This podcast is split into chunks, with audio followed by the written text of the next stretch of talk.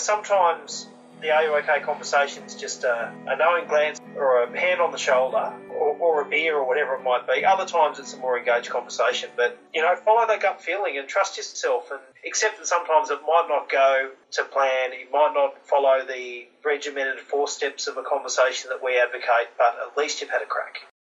Welcome to the Beers with a Miner podcast, episode number 19. I am Mad Mumsy. For years now, I have been asked the same questions. How does a little thing like you drive those big trucks? You must be rich. Oh, how do I get a job doing that? Not everyone is cut out to be a miner, but why not? What is it really like, and what does it take to thrive and survive in this industry? Tune in each episode as I sit down for a relaxed chat, usually over a few beers, with a fellow miner. Audio blogs are also shared so you don't have to read. Now let's dig in. Get it? Dig? Mining? it cracked me up. A conversation could change a life. In 1995, much loved Barry Larkin was far from okay. His suicide left family and friends in deep grief and with endless questions. In 2009, his son Gavin Larkin chose to champion just one question to honour his father and to try and protect other families from the pain his endured. Are you okay? While collaborating with Janina Nearn on a documentary to raise awareness, the team quickly realised the documentary alone wouldn't be enough. To genuinely change behaviour Australia wide, a national campaign was needed. And from this realisation, and with Gavin and Janina's expertise and passion, Are You OK was born. Gavin remained a passionate champion of the fact a conversation could change a life, even as cancer ended his in 2011. His and Janina's legacy is ensuring all Australians realise a little question can make a big difference to those people struggling with life. As well as helping you start these conversations, are You OK are also working with experts in the field to monitor how these conversations impact on Australia's suicide rate. Today I am speaking with Brendan Maher, the current CEO of Are You OK Day. Welcome to the podcast, Brendan. Thanks very much, Leanne, or would you prefer I called you Mad Mumsy? Oh, look, you can call me Mad Mumsy, but um, Mad Mumsy is out of the closet now, so to speak. So I interviewed my mum that came out this week, and she called me Leanne the first time on an actual podcast. And I'm proud of who Mad Mumsy is. So whatever feels right for you, Brendan. No worries at all. Now, I first heard of Are You OK Day through a hashtag on social media. I'm pretty sure it was last year. Last year. Um, I know I made a Canva picture, which is the software that I use to whip up a little picture to share on um, my websites and, and stuff. If you don't know Canva, you really need to get into it. My friends, canva.com is free, it's awesome. So I shared it on my Mad Mumsy page and I thought it was fantastic idea and about getting the conversation going and just asking, are you okay? And here I am today interviewing the CEO welcome to the podcast, Brendan. Uh, once again, uh, it's an absolute honour to have you here. Well, it's really it's really great to be here. I think you know, um, at the end of the day, we're you know we want to get this message out to the you know to, to every corner of Australia, and um, it's these kind of conversations that help us reach you know different people and. We know that the resource sector is an area that um, has lots of challenges for people, you know, working in, you know, kind of fly in, fly out jobs, um, even those who aren't working in play out play out jobs at the moment, um, you know, there's another another lens of uncertainty over the sector. I guess it's you know it's not as vibrant and buoyant as it might have been um, a few years ago. Everyone's aware of that, and it's these times that the relationships that we have with uh, with our workmates, you know, with our family and friends, particularly as they get tough, that kind of help us uh, weather the storm, the, the storm, so to speak. Yeah, that's right. And especially where I am up here in Queensland in the coal mining industry, there's been a big downturn as we sit here in towards the end of August 2016. Although this week coal has sparked a little mini revival, which everyone's a bit excited about. You can feel a little bit of a spring in everyone's step, but it does make a lot of challenges for everyone. And it's times like that you really do need you need your mates, you need your family, and someone to talk to. And campaigns like this are just it, it's a really great idea because holding things in just doesn't help anyone. Yeah, that's right. You know, I mean, we're all wired differently. You know, some of us are, are better at, you know, kind of facing um, adversity than others. You know, some of us think we're good, and then when we find ourselves in a, in a bit of a tough spot, we realise that, you know, perhaps we, we weren't as resilient as we, we, we maybe thought we were.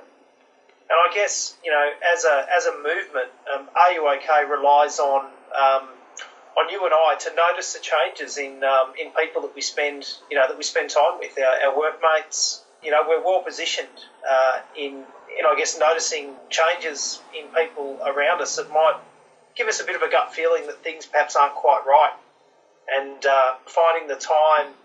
And, and having the courage to, to, to reach out and, and say to that person, look, you know, I've noticed you just haven't been yourself lately. Is everything okay? Can I help? That's right. It's a great thing, and I guess especially when it comes to blokes. I know with my female friends, and I don't want to generalize too much, but in my, you know, few years, I'm still a spring chicken, but I've I've met a lot of people in all all different sorts of um, situations, and I seem to find that a lot of times women will open up. We have girlfriends to talk to, and we'll rave on about everything, you know, which is why Mad Mumsy is loving doing a podcast because I just love to talk. And it's hard when you come across people who don't, men especially, I have found. found I have had a couple of women who don't open up much. One person in my family is quite close to me, my daughter, I'm sure she won't mind me saying it. She doesn't open up much either, and she went through a rough, a rough trot, which Beers with the miner podcast will know, cause, uh, podcast listeners will know, because we um, talked about when her partner died in a in a coal mine. You can hear that at madmumsy.com forward slash beers 10, where we talk about when her partner Tony passed away and the, the struggles that the whole family had.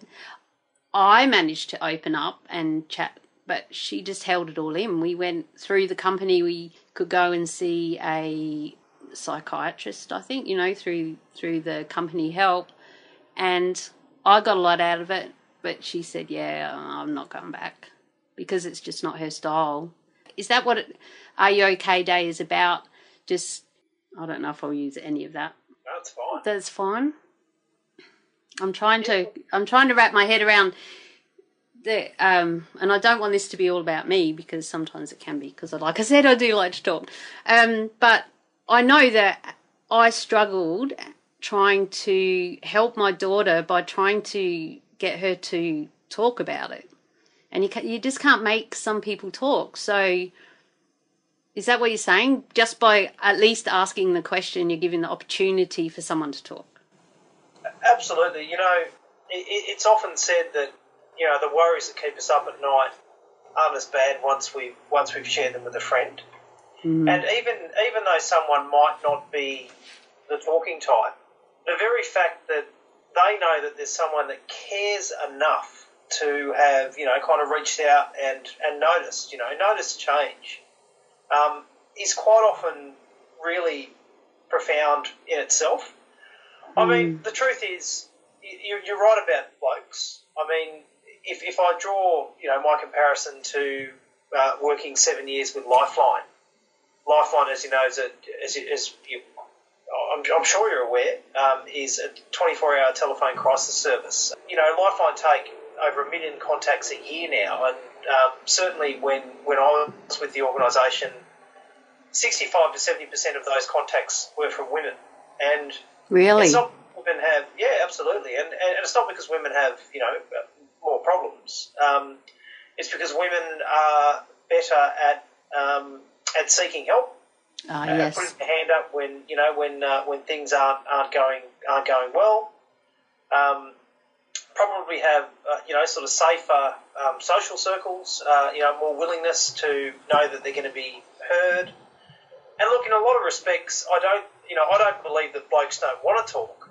I just mm. uh, I just think sometimes you know they, they might not have you know quite the same you know quite the same opportunities to, to, to have a yarn. Um, you know that as as as as guys get older, you know their, their social circle sort of can shrink, whereas women are better are much better at kind of maintaining those those social networks than, than guys are. You know, like I'm sure many many blokes who are listening now can probably think, you know, gee, there's there's probably five or six people that I haven't spoken to for a while. You know, it could be six months, could be a year, could be two years.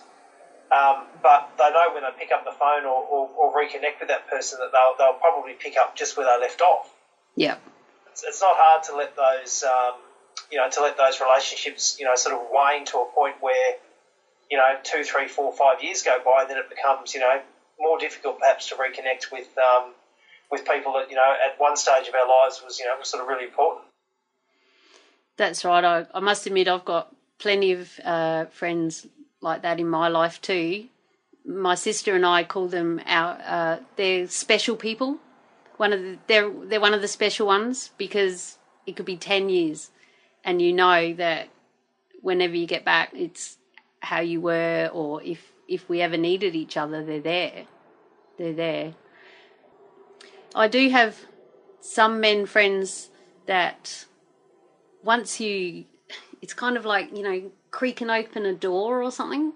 Once you start having a chat and in in a in a different way, not in a you know in their way, I guess, in a, in a way that they can un, not understand but relate to a little bit more. And um, I think there's a lot more, especially with all the suicides that we've sadly had in our industries. Especially, it became quite prevalent over in WA with the inquiry into FIFO suicides, etc., and happening out at camp and things, and and you, it it seems the conversation seems to be opening up a lot more than it has, um, and especially with campaigns like yours, that's just helping a little bit more. But I just wonder on the ground if change is being seen.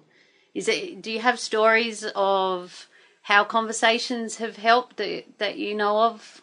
Many, many stories. Mm. Many stories. Um, you know, we were really, really privileged in in uh, 2014 and 2015 to be part of a, a national conversation bus tour where we took a big yellow bus, you know, kind of uh, across Australia and visited a lot of kind of uh, regional remote communities. Um, you know, some some some sort of you know metro you know city city places as well. So I kind of went to Melbourne and Brisbane and, and other places. But last year, uh, one of the experiences I, I remember um, well was uh, was in Kalgoorlie. We went to a to a mine site out there and, and had an event, and uh, there was a guy by the name of Sean who who came and had a yarn to us afterwards, and and he said, "Look, I really want to tell my story."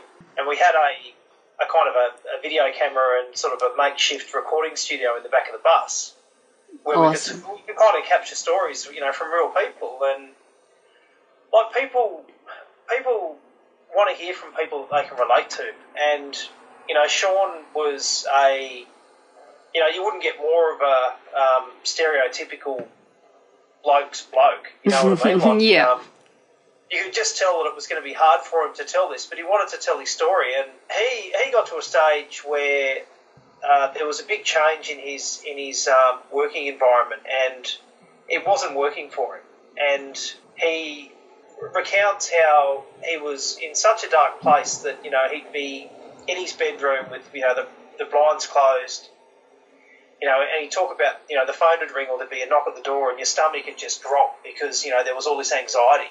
And wow. he, he, refers to a his immediate supervisor who was a um, a lady that, that that was his immediate boss who sat him down and said, "Look, I can tell things aren't quite right. Um, what's going on? And you know, what can we change to make life easier?" And as a result of having that conversation and being really open and honest, this uh, immediate supervisor changed things around for um, for Sean, and he, you know, looked us in the eye and said it was it was such a profound change for him to actually be heard, and such a, a subtle and small change. He said, but he, he's absolutely convinced he's it's why he's still here walking the planet. Wow. And he also said this person wouldn't even know it. Um, it was just, uh, you know, it was a small thing on this person's behalf to actually sit down, give him a chance to be heard, um, to be understood, and to make a couple of changes that were in the, you know, within the, you know, the, the, the realms of that person's, you know, um, ability that, that sent him back on the straight and narrow, and now he's thriving again.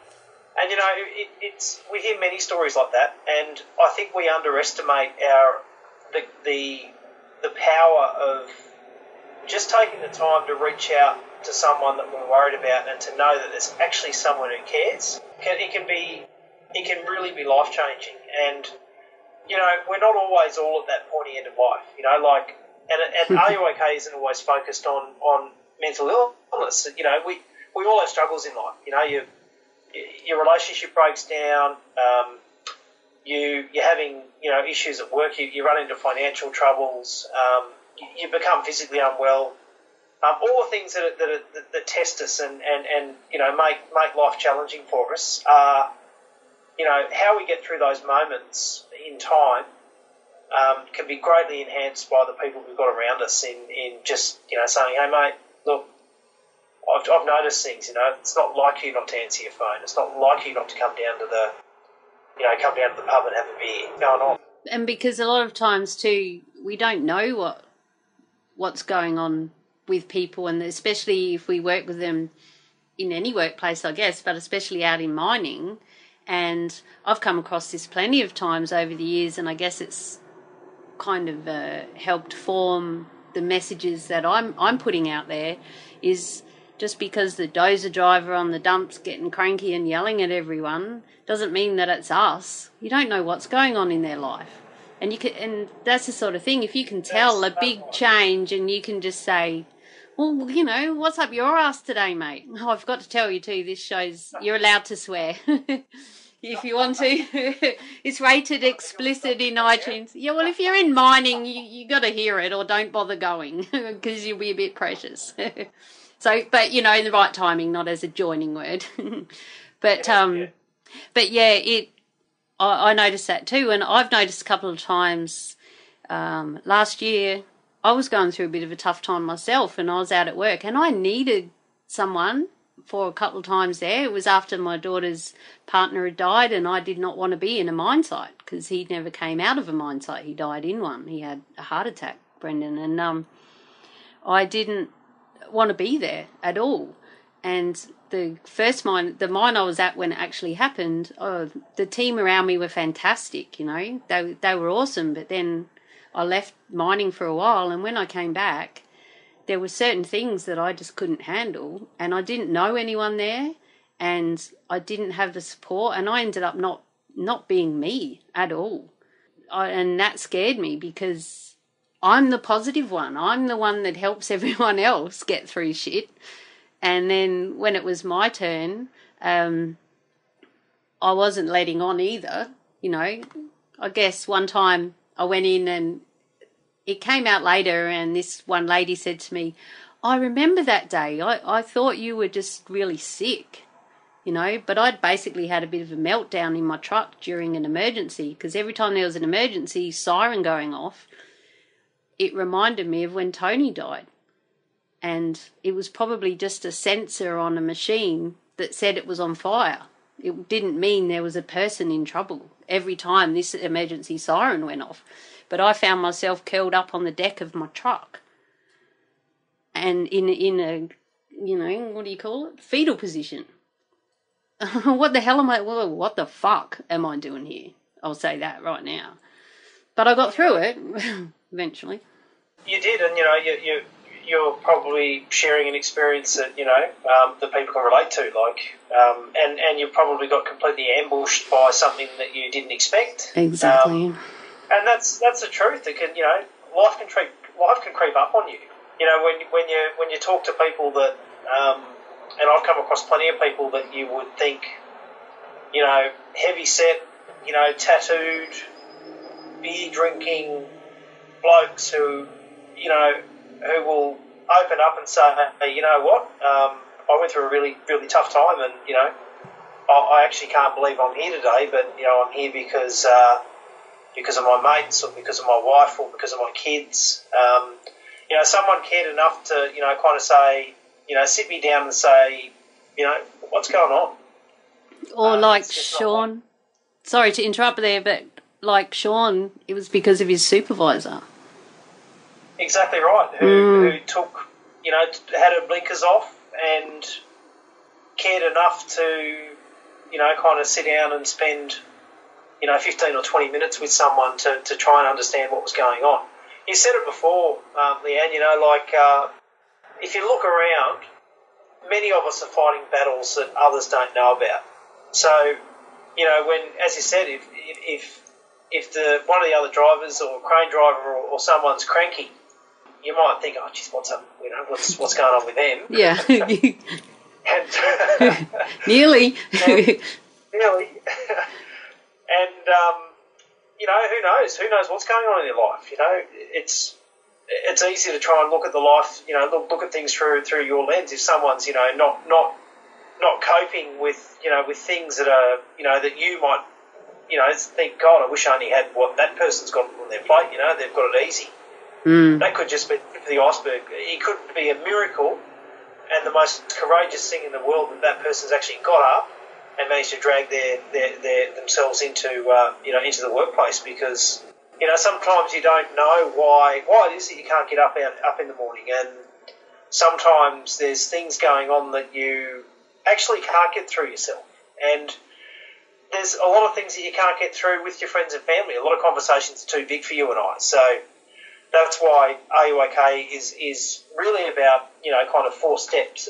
The first the first thing is to notice that something's not quite right, and to follow your gut feeling that says you know something's not quite right. To have a bit of courage and and find you know an appropriate time to to have a yarn to that person. You know, like go for a, go for a coffee or a beer, or find find some time where you're going to be able to sit down with them and you know spend the time with them to to, to, to have a chat, and then you ask you know uh, to make that observation. Look, it, it's um.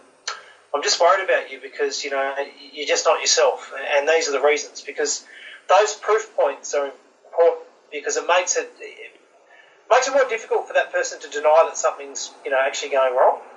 mm, And uh, you know, if they do deny it, that's fine. Maybe it's too difficult for them to talk about. Maybe um, it's it's uh, it's far too personal. Maybe they don't trust you. There could be a range of things. So if they deny it, that's fine.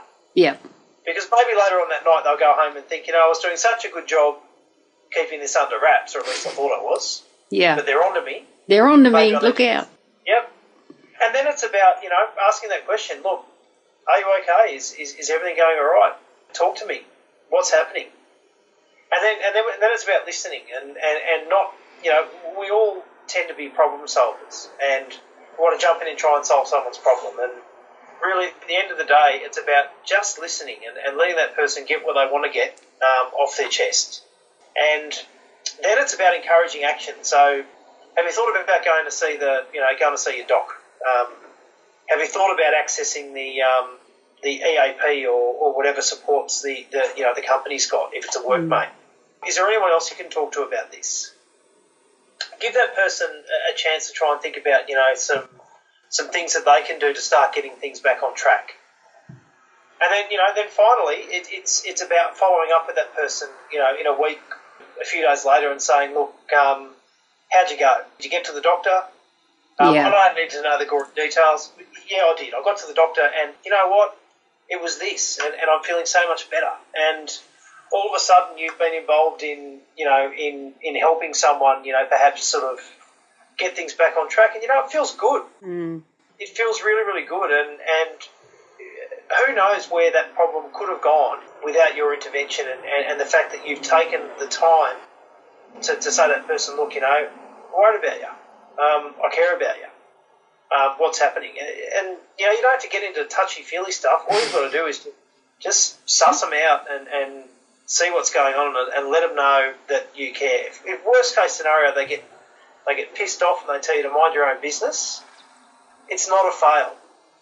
It's No. not in time they will appreciate the fact that you've you've taken the time to reach out and say, you know, everything going all right. And you also might find that they weren't ready to talk to you today. They might have been taken aback a little bit, but they might process it overnight or in a week or next break. And then next time you have a chat, they might be ready for you to ask again, or they might be ready That's for you for them to open up about what it is. Exactly, Leanne. Just mm. say to them, look, you know, I'm always around if you want to chat. Yep. You know, give me a shout. I'm here. Yeah. And following up too, I think that's a really good a good step, not just having that one conversation, you know, showing again that you've you've listened and you care and then following up and saying, um, how did you go? You know, How did did yeah, how did how did you go, mate? Like they're not big massive sit down guts on the tables to start with. That's what we used to call it in our house when I was growing up. Right, guts on the table. We had a blended family and teenagers, and it was a bit wild at times. So it was. My dad used to call it Friday night guts on the table. Sort this shit out. um, but it doesn't have to be that. It might end up like that, but it can start off like you said. Um, I've noticed you're not yourself. Are you okay? Anything I can do? And then ask again. Exactly. Mm, And you know, Leanne, it's also about you know looking after yourself as someone who's who's you know decided to support someone else. Like you know, you could get some really tough, uh, you know, you could get a really tough answer about what's going on, and you know, it could be something that you totally didn't anticipate, and um, you literally don't know how to respond. Um, and, and that's a time where you sort of say, look, you know, look, mate, this is a this is you know, it sounds like you're you know, having a really tough time, and I don't have, you know, I think you really need to talk to someone else about this. This is a, this is kind of, you know, this is too big for you know for me to really really help you with. But let me tell you, I, I, I've I've I've used the EAP that we've got, you know, and it was great. So share an experience about perhaps, you know, um, a moment that, that you kind of got through. It's not about it's not about who's got the, the, the biggest horror story. So you know, saying things like um, saying yeah. things like, oh yeah, look, I you know, oh I know how you're feeling, or um, you know, look on the bright side, or, or things like that. Probably aren't constructive. We've probably all said those things. Yeah. Oh, that's nothing. I had this, that, and the other. You know, yeah. That, that- all that does is kind of you know, um, I guess sort of say you know their problem isn't as big as, as it is. What could be water off a duck's back for you could be a major crisis for someone else. Yeah. You know, when you say to someone, look, don't sweat the small stuff, or, you know, I don't understand why you, you're so worried about that. You know, in, in, in, in my eyes, that might look like a small problem, but in, in their eyes, it could be massive for, for reasons that we don't know about. Yeah. I felt that with um, me and the emergency siren. You know, it's just an emergency siren. There was one guy there who was who was my mate, and um, when he realised how much I was struggling, he he started doing things when we were parked up for another emergency. Once he realised just why I was struggling with it, um, he'd send me a message on the uh, truck computer system. We can send each other messages and he'd send me a message and say, "Hey, girlfriend, you all right?" And I, he'd go, "It'd just be a, And s- that was- it'll just be a stupid machine." And I go, "Yeah." And you know, the other thing he said that really helped, and I just felt like such an idiot when he said this in a good way, I guess. But he said to me, "You know, you can turn the siren down because on comes across two way." And I said, "Oh, I hadn't thought of that." Like, duh, you can't turn it all the way down because it we just wouldn't let you. But I still had it really la- like it was loud. It was going off in my head, and the more I heard it, the worse I got, and I built myself up into this state. And him saying that, and then him messaging me during an emergency, and then him saying it's probably just a stupid sensor on a machine that says it's on fire. Every time there's an emergency, it doesn't mean that someone like Tony is in trouble. And they were three things he said to me, and I'm like, yeah, you know. And one time we had two emergencies between first and second crib. You know, that's in a couple of hours, and they they happen out there, and they have to. You have to treat things as if it's on fire, even if it's not, because you know it actually might be. So, um. But they were three things he said to me, and they got me through it, and I'm fine now with emergency sirens. I kind of laugh in its face. how much, how hard was it for, for, for your colleague, you know, for your workmate to do that? It wasn't really. It just, uh, it was just, you know, someone who was in tune with, um, who kind of understood what, what you were, where you're at, Yep. um, and thought, you know what, how hard is it to send someone a text message and say, look, I realise you had a really tough day today. Um, hope everything's all right. Um, we all know we can we can put ourselves in a scenario where we get something, you know, from someone that sort of just shows that they, you know, give a crap about us, and it's a, Yeah. it's a really good, simple thing. And, you know, it does take a little bit of um, getting out of our own heads sometimes, and you know, as I, as I said before, taking the blinkers off a little bit. Um, you know, keeping a little bit of perspective when sometimes there might not be a lot of perspective, and I should say, you know, like I, uh, you know, in in some of the work we've been doing um, over in the over in the west with you know with our new uh, campaign for for it's called Are You Okay at Field, which focuses on on FIFO. You know, really getting a sense of you know some of the challenges that are going on out there, and um, you know that that extra layer of you know kind of uncertainty that that you know really manifests in a range of different things that you don't expect. Mm. Um, you know, little things can be can be can be much bigger things. Um, you know, not knowing, uh, you know, kind of what's happening. You know, getting concerned about, you know, what looking over your shoulder. I guess was one of the guy one of the guys described to me. Everyone's walking on eggshells and everyone's looking over their shoulder, waiting for you know, waiting for the white envelope. yeah. Um, and you know that's really tough. It's really tough, particularly you know when you know finance, you know things like finances and all that kind of stuff have a you know repercussion effect on relationships and all that. But you know this is why the support of our you know the support of each other is um, you know kind of kind of comes into its own um, in, in in respect of of of you know, kind of, you know, kind of asking the question, I guess, and, and, looking out for one another. Um, it's not the panacea, though, Leanne. Like it's it's a, it's one small component. It's not gonna it's not gonna solve all the problems and challenges. But it, you know, I guess it's one little thing that we, you know, one little ray of light that we can do in in, in, in really challenging times. You know, things will get better. They will. Mm. Um, anyone who's been in a, you know, who has been in a a situation of um, you know sort of economic sort of uncertainty, or many people will we talk about the good times and the bad times, and you know it's the strength of our relationships that get us through the tough times. Absolutely. And that goes with your family, your friends, your workmates. Um, it goes with everything. We got to. I've been in certain, definitely walked on eggshells out at work, and you're just waiting instead of them being out there looking at what we're doing.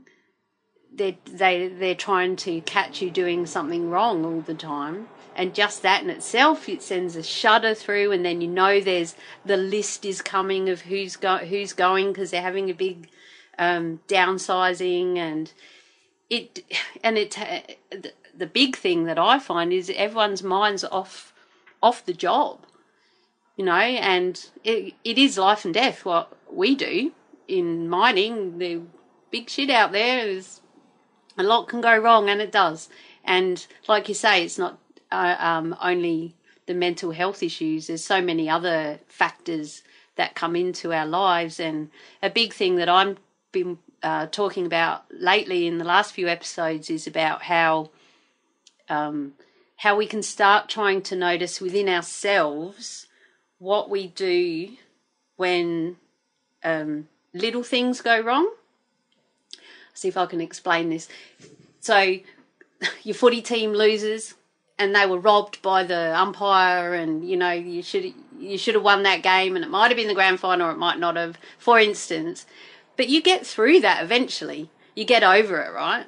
And um, how how did you get over it? You know, do you end up going out and going fishing, or do you go for a walk, or do you know and that that's what i'm starting to try and ask people to start noticing what you do that gets you through let's call them the grey times so that when you hit a dark time you know that you've got things in your toolkit if you like to help you bounce back out of that hole. And because i've been in a couple in the last couple of years which you know i haven't been used to and um it get I have got frustrated because I've I've got all, every bloody tool in the kit, and that's when you get cranky. Well, with me, well, I shouldn't be like this, but you you know, okay, I didn't have that tool, I needed that one, um, but.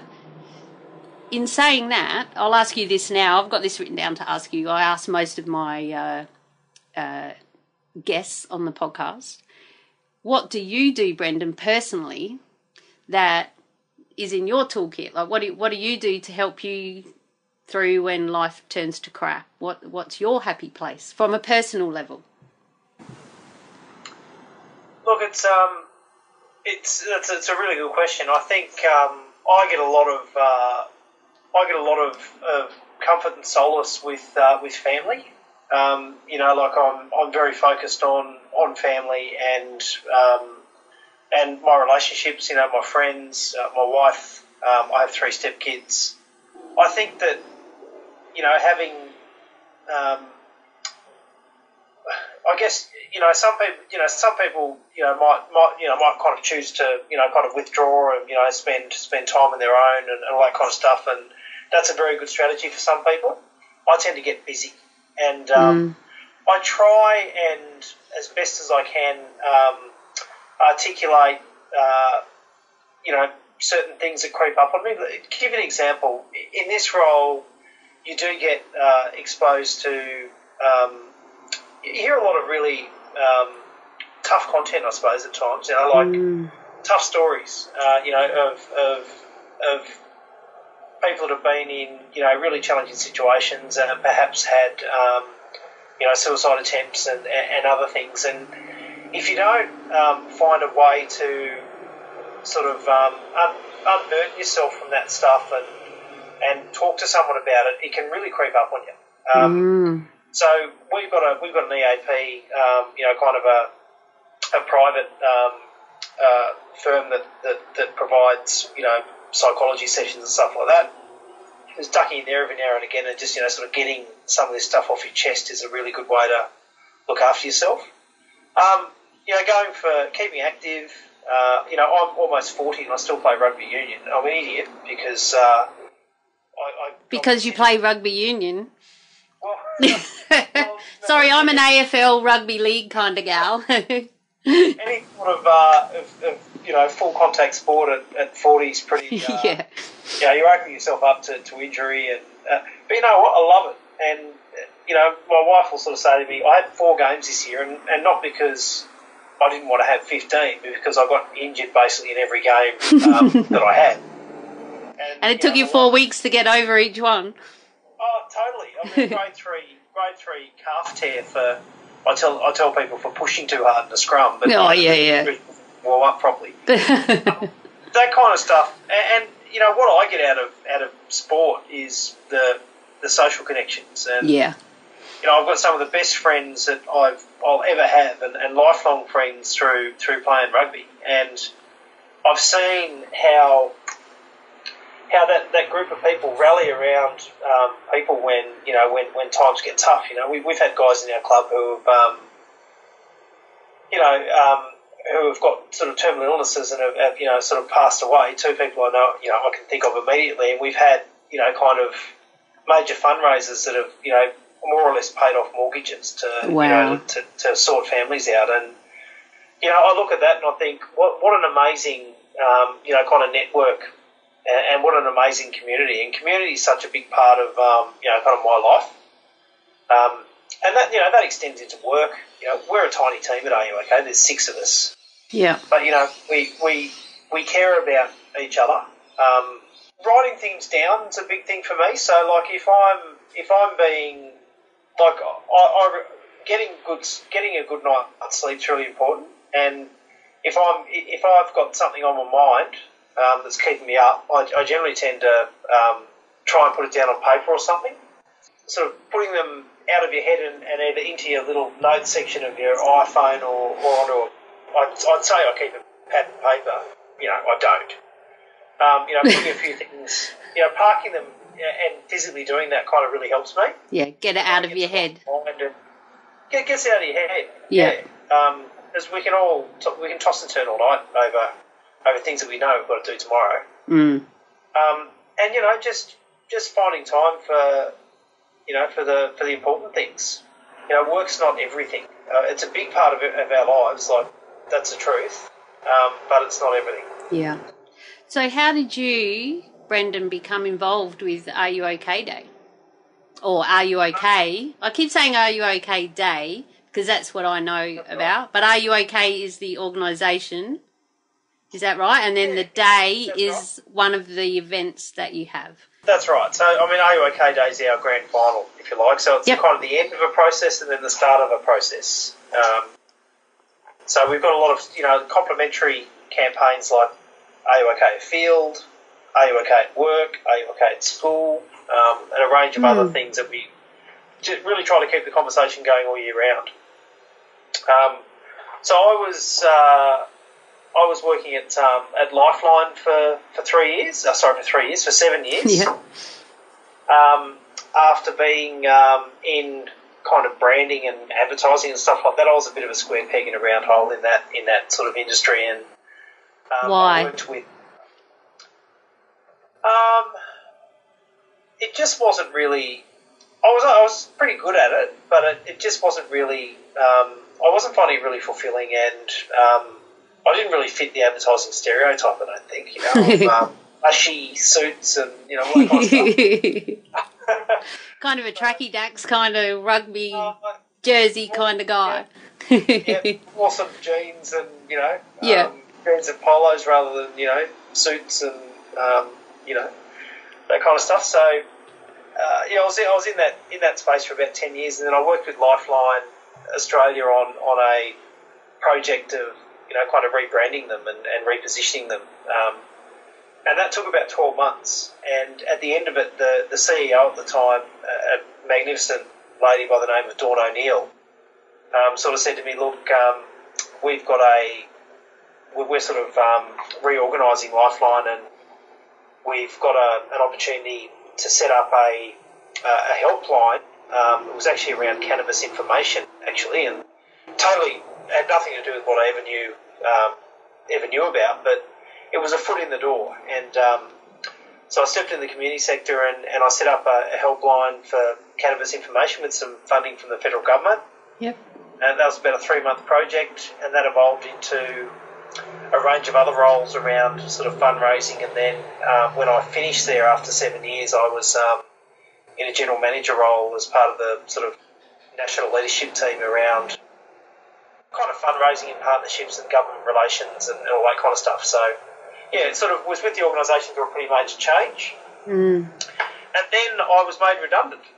um, Oh, after a From Lifeline. yeah, from Lifeline Oh, after a- dear. A, a, a restructure and um, kind of found myself in a position where I had to kind of rethink what I wanted to do. Um, took a few months off. Well, obviously, it was a few forced, forced months, and I went and did Kokoda, and um, you know, kind of did some really good things. It was. Uh, of- sorry, I'm going to interrupt there. Did you just say you did Kokoda? I did As in the Kokoda track? the track. Yeah, yeah. Tell us about that.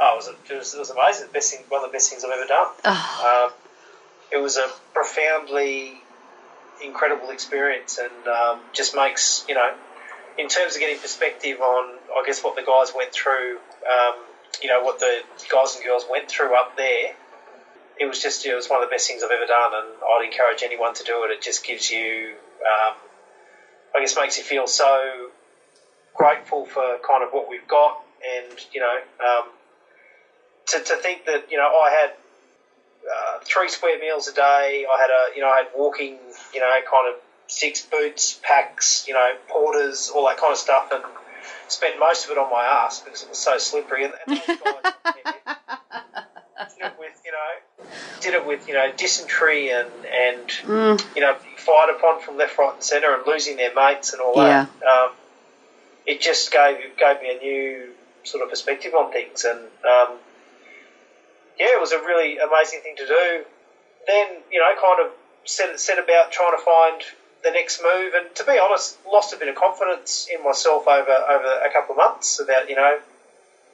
Uh, you know, applied for quite a few jobs and, Mm. and didn't didn't progress, and then um, this opportunity came up at RUOK, and uh, and I threw my hat in the ring and, and, and, and sort of stepped in there. About three and a half years ago, and I live in Canberra, um, and the the, the, the organisation is based in Sydney, so I, go, I actually go up to Sydney um, for half the week every week. So I suppose I'm kind of like. Your, your listeners will probably roll their eyes, but I'm kind of like a FIFO. oh, yeah, not even, not even. I've been on that plane flight. You don't even get time for a cup of tea.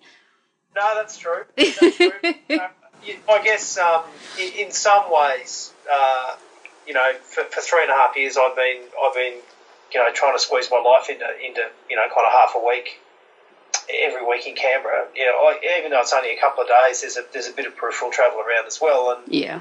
I, I think I kind of, you know, in certainly in, in talking to quite often to, to people working in the, you know, in the mining industry, I, I think I c- can kind of, you know, partly understand, you know, what that life of being on, on and off planes and away from home's like.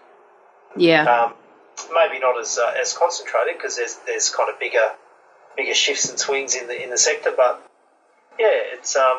You, you, you get home and you kind of feel, you know, that your focus should be on home, and then perhaps you're not, you know, catching up with your mates as much as you'd like to, and um, and all those things. Mm. Uh, Yeah, that's so- right. Because I've got a job I love, and you, you know, you can't you can't have it all. I don't think. I think there's you got to make sacrifices, and um, certainly there's a lot of sacrifices made in the in the mining sector, and you know, Mm. um, it's hard being away from your family and, and your support networks and, and, and all that kind of stuff. It really can be. Yeah.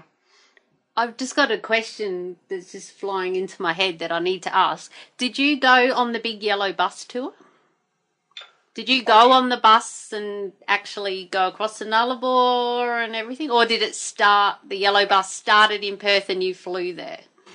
So the, the yellow bus started in Perth, Yeah. um, but came back across the Nullarbor. Yeah. Um, I didn't go for the whole for the whole trip Yep. um, because we're, we're such a small team, um, and it was right in the middle of our, our sort of biggest campaign period. We we had to have some people back on the ground just to deal with you know all of the community engagement stuff that happened. But I did spend about ten days on the bus from um, from uh, South Australia through to Victoria, Tasmania, and then back up um, back up through um, to sort of where we finished in Sydney. And uh, yeah, it was it was a really you know really incredible experience. Oh, I bet you would have met heaps of different people. And did you find that a lot of people come, uh, wanted, like Sean, I think you talked about earlier, wanted to come on the bus and share their story? Or what else did Yeah, the bus yeah. do other than that? Well, we'd go. We basically we would we would set up uh, an event as, as we were invited to set up an event. So, um, to give an example, we, we went to Ulverstone in um, near Launceston in Tasmania. How do you spell that? U L V E R S T O N E. Ulverstone. Okay, yeah, in Tassie. So we went to we went to Ulverstone and we went to the um, there's a men's shed there, Oh, they're awesome men sheds. uh, unbelievable, Mm. and they they had. I mean, I think every every one of their members was was there, and uh, we we ended up interviewing about three or four three or four guys there. But one of the one of the things that I remember was that there was a there was a guy there. I think he was um, he was a, a, originally from Germany, and he was actually building his own coffin in the workshop. no shit. Was he old? He was old. the bite and showing me the plans for this, you know, and everyone was helping him, and they all thought it was hilarious. And um, another guy I spoke to, uh, I had, had a yarn to him. And I said, "How are you going?" And he's like, "Yeah, I'm, I'm, I'm not going too bad." He said, "Look, I've, I've had a pretty tough, tough time." He said, "I recently lost my wife, and I also lost my um, my son, who was a police officer about 15 years ago in a motorbike accident." Mm. Anyway, he started. Um, I, I saw that he was quite teary, and um, I put my hand on his shoulder and I said, mate, it must be really hard for you to talk about. And he looks at me and he goes, no, no, no. He said, I'm, I'm, I'm good with it now. He said, um, I've just got glaucoma, which makes my eyes water. yeah, yeah. so, they were just an amazing bunch of uh, bunch of guys, and they, um, you know, it was just a really, really good. There was there was just many, many more stories like that that we kind of came across, you know, on that tour, and we caught, caught a lot of it on um, on film, and many of those stories are, are on our if you were to go to our website, ruok.org.au, and then go to our YouTube channel, um, you can see a lot of that content. And I went there earlier, and it's actually Are You OK, as in the letter R, the letter U, the letter O, the letter K. dot org dot au. Yeah, so Yep. not not spelt out. It's short. That's right. And look, everything that we've, you know, like I mean, I've talked about how to have a conversation and, and stuff like that today. Um, we've got really, really good resources on the site. Um, and there's no harm. It'll take you five minutes to jump on there and, and have a look at, you know, how do I approach someone I'm worried about? You know, what are some what are some good ways to start a conversation? How do I encourage action? What are some good listen, listening techniques? Um, so, you know, no, no harm in jumping on there and, and giving yourself a bit of a refresher course if you want to, you know, if you're worried about someone, you want to reach out to them. That's right. I had a look too. It's a really good website, and I'll add a link to it, and that will be in the show notes at madmumsy.com forward slash beers 19. That's the number 19. So, Brendan, Are You OK Day is coming up shortly. If all goes to plan, this podcast will be out prior to your grand final day, the Are You OK Day. Uh, I believe it's September 8th. Have I got that correct? Yep. September 8. This is 2016 for those listening in the future. And do you have a certain day every year? I did I see the second Thursday of September every year? That's exactly right. Yep. Okay, so Second of September. yeah, and uh, it's. I thought it was more a mining thing, but it's not, is it? Because it's it's just Australians anywhere. Are you okay, Day? Absolutely. Yeah. You know, we've workplaces of all descriptions, you know, office based, we've got schools, community groups. Um, you know, there's there's probably thousands of, um, of, of community groups, workplaces getting involved um, this year based on, you know, the, the, the conversations we've had and the, the outreach that, or, or in reach that we've had from, you know, from, from people wanting to get involved. So, look, I would just say you don't have to wait around to, um, you know, for HR or, or management to say we're going to do something, um, you know, to recognise um, Day. Like it's it's the most successful when someone champions it champions it from within. So I, I I mean, it's it's best. I mean, uh, you don't have to wait for your, for your you know for your HR manager or your boss to you know decide you're going to do something to you know um, get involved in in RUOK Day. Look, it's it's a national day of action. It's it's time. It, it's an opportunity to think about um, think about how some changes you can make. I guess in terms of reaching out to those that you know um, you might be worried about. Like, how often do we, in hindsight, think, you know, perhaps I, I wish I had had that conversation with someone, or you know, what is it that I what is it that I could do to you know to help someone that I'm concerned about. This is really about empowering and giving people some, you know, some skills and momentum to, to, to reach out to someone they're worried about 365 days of the year. So Mm, that's I'd right. say to people, if you're going to get involved, try and do it in, in a way that's, you know, authentic. You know, maybe be prepared to share a story with someone or reach out to someone that you don't really know, perhaps in the workplace, and, you know, have a conversation with them and, and try and build a, a bit of a bit of a relationship, you know, focus a little bit more on some of the relationships in your workplace and take a personal interest in people. Um, because it's, those people that will help you, you know, that will potentially be there for you when, uh, you know, when, when times get tough. Mm, that's right. So on social media and on the website, it's all very yellow, I noticed.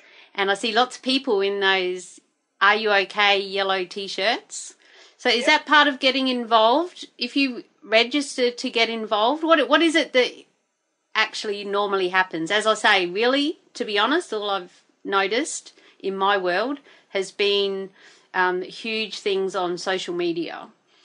But what can we do in person in the community other than just chatting to our workmates? Is do they have organised events or what what goes on? Yeah, I mean, there's lots of things you can do in your workplace to you know to kind of recognise and acknowledge the event.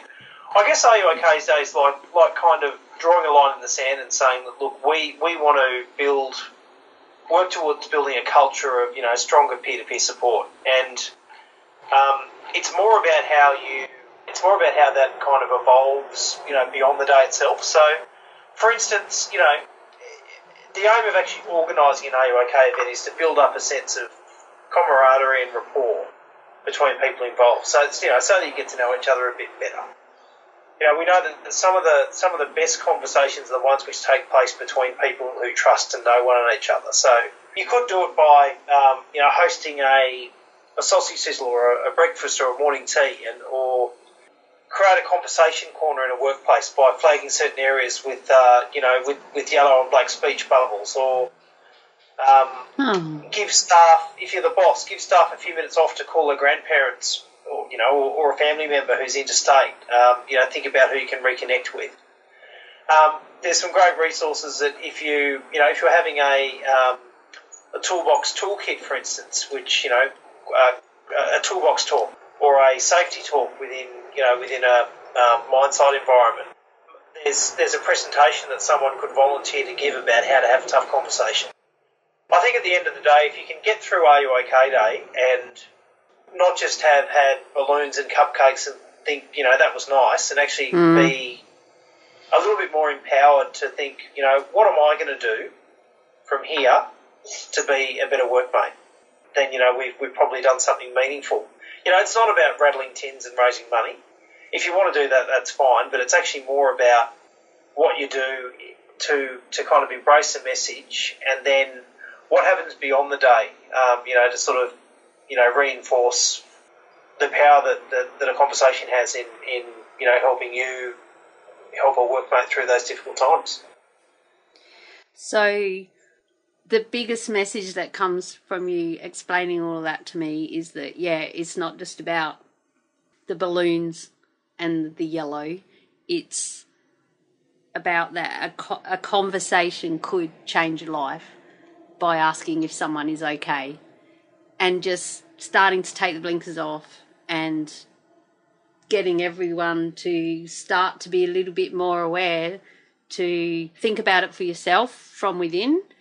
Are you okay? Maybe not. Maybe you need a hand. Or seeing those around you, and it might not just be at work, it might be your neighbour, and like you say, it could be anywhere. But of course, we Beers with a Miner podcast, we're focusing on mining lifestyle, but more and more, the people I'm talking to, it's just about life in general. And I think that what you're doing is just freaking awesome. Well, thanks, Mad Mumsy. It's uh, you know it's, it's really great to have had a yummy. It was the first time I've ever had a podcast where I've been encouraged to sit here and have a beer as well, and I've really enjoyed that. It's So spread the word. I told you it's not the ABC. No, and you know this is this is what it's all about. It's all about conversations, and you know Yeah. the more that we can start talking about this kind of stuff, and you know we've got these um, these double um, we've got these double beer coasters that we um, distribute as part of the um, the Fly and Fly Out campaign because you know we don't want to be a purist mental health charity that you know pre- pretends that conversations don't happen over beers. Um, you know, we're prepared to put our message wherever it's going to be heard. Um, really, you know, find an environment and, and, you know, I'm not saying that everyone should go out and, you know, get blind and, you know, try and solve the world's problems, but the truth is that conversations do happen over a beer. And That's um, right. let's let's try and you know find those moments and try and make them a little bit more meaningful. And if you find it hard um, as a bloke to you know to sit across the table from someone and have a conversation because you're worried about them, you know, pick up a pool cue or play a game of pool or, or sort of do something and you know kind of let it let it happen. But just do it. If you've got a gut feel that says something's not quite right, follow that gut feel. Sometimes the RUOK conversation is just a, a knowing glance or a hand on the shoulder or, or a beer or whatever it might be. Other times it's a more engaged conversation. But, you know, follow that gut feeling and trust yourself and accept that sometimes it might not go to plan. It might not follow the regimented four steps of a conversation that we advocate, but at least you've had a crack. Exactly. And if you do feel out of your depth, suggest that they find help with people that know a bit more about whatever it is that they're struggling with. Exactly, and if you hear the if you hear the story, if you if you hear the response, which is common, I've tried that before, it didn't work. You know, we've got to understand that. Um, you know, if you if you're seeking professional help, sometimes you just don't get the right fit with someone. Um, it might not work, but if you keep trying um, and you find someone and you find a, a process or a a therapy or whatever that might be that works, uh, you change your life. Mm. It's like when you're learning a skill and you can have 10 trainers, or not 10 maybe, you know, two trainers or one trainer trying to tell you, I struggled learning how to drive a truck back in the day, back in freezing cold New South Wales. And um, I just didn't get what they were on about.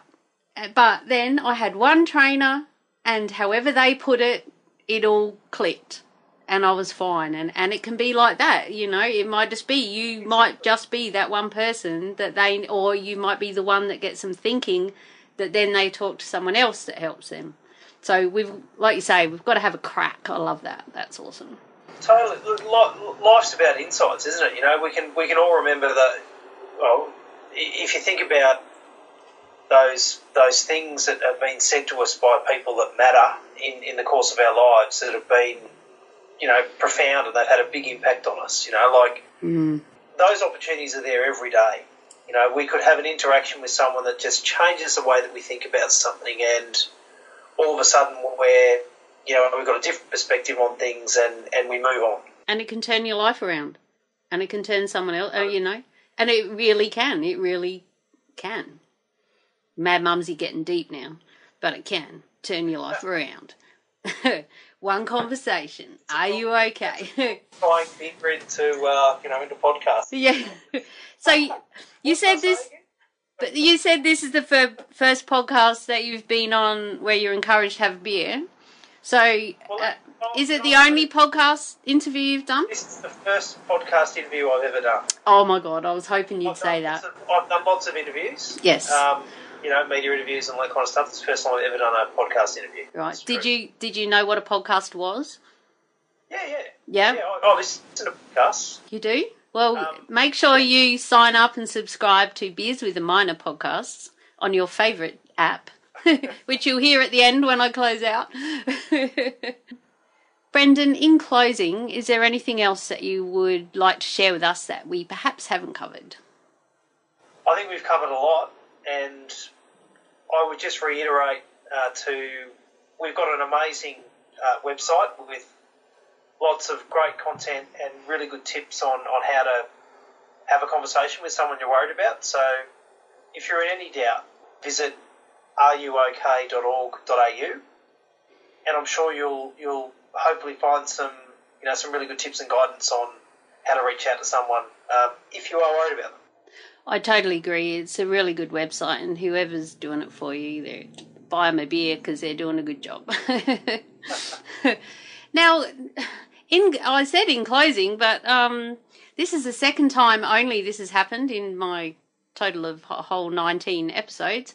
Uh, my first question is at the end because we got yakking pretty quick and got right into it. So I'm still going to ask you. You don't get away with it.